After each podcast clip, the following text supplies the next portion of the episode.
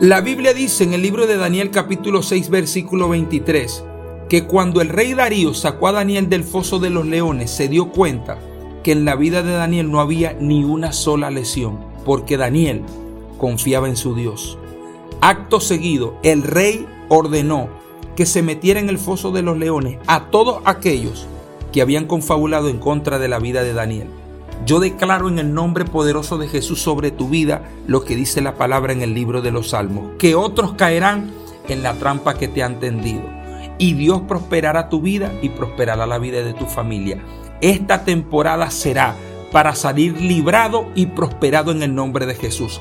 La palabra dice en el versículo 28 que Daniel prosperó durante todo el reinado de Darío y durante todo el reinado de Ciro el persa. En pocas palabras, Dios no solamente libró a Daniel en esa temporada, sino que lo prosperó en esa y en la que vino.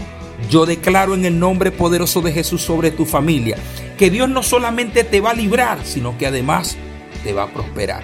Tú solamente tienes que creer en el nombre de Jesús, que Dios tiene para ti en esta temporada y la que viene cosas grandes, extraordinarias y extravagantes en el nombre de Jesús. Créelo.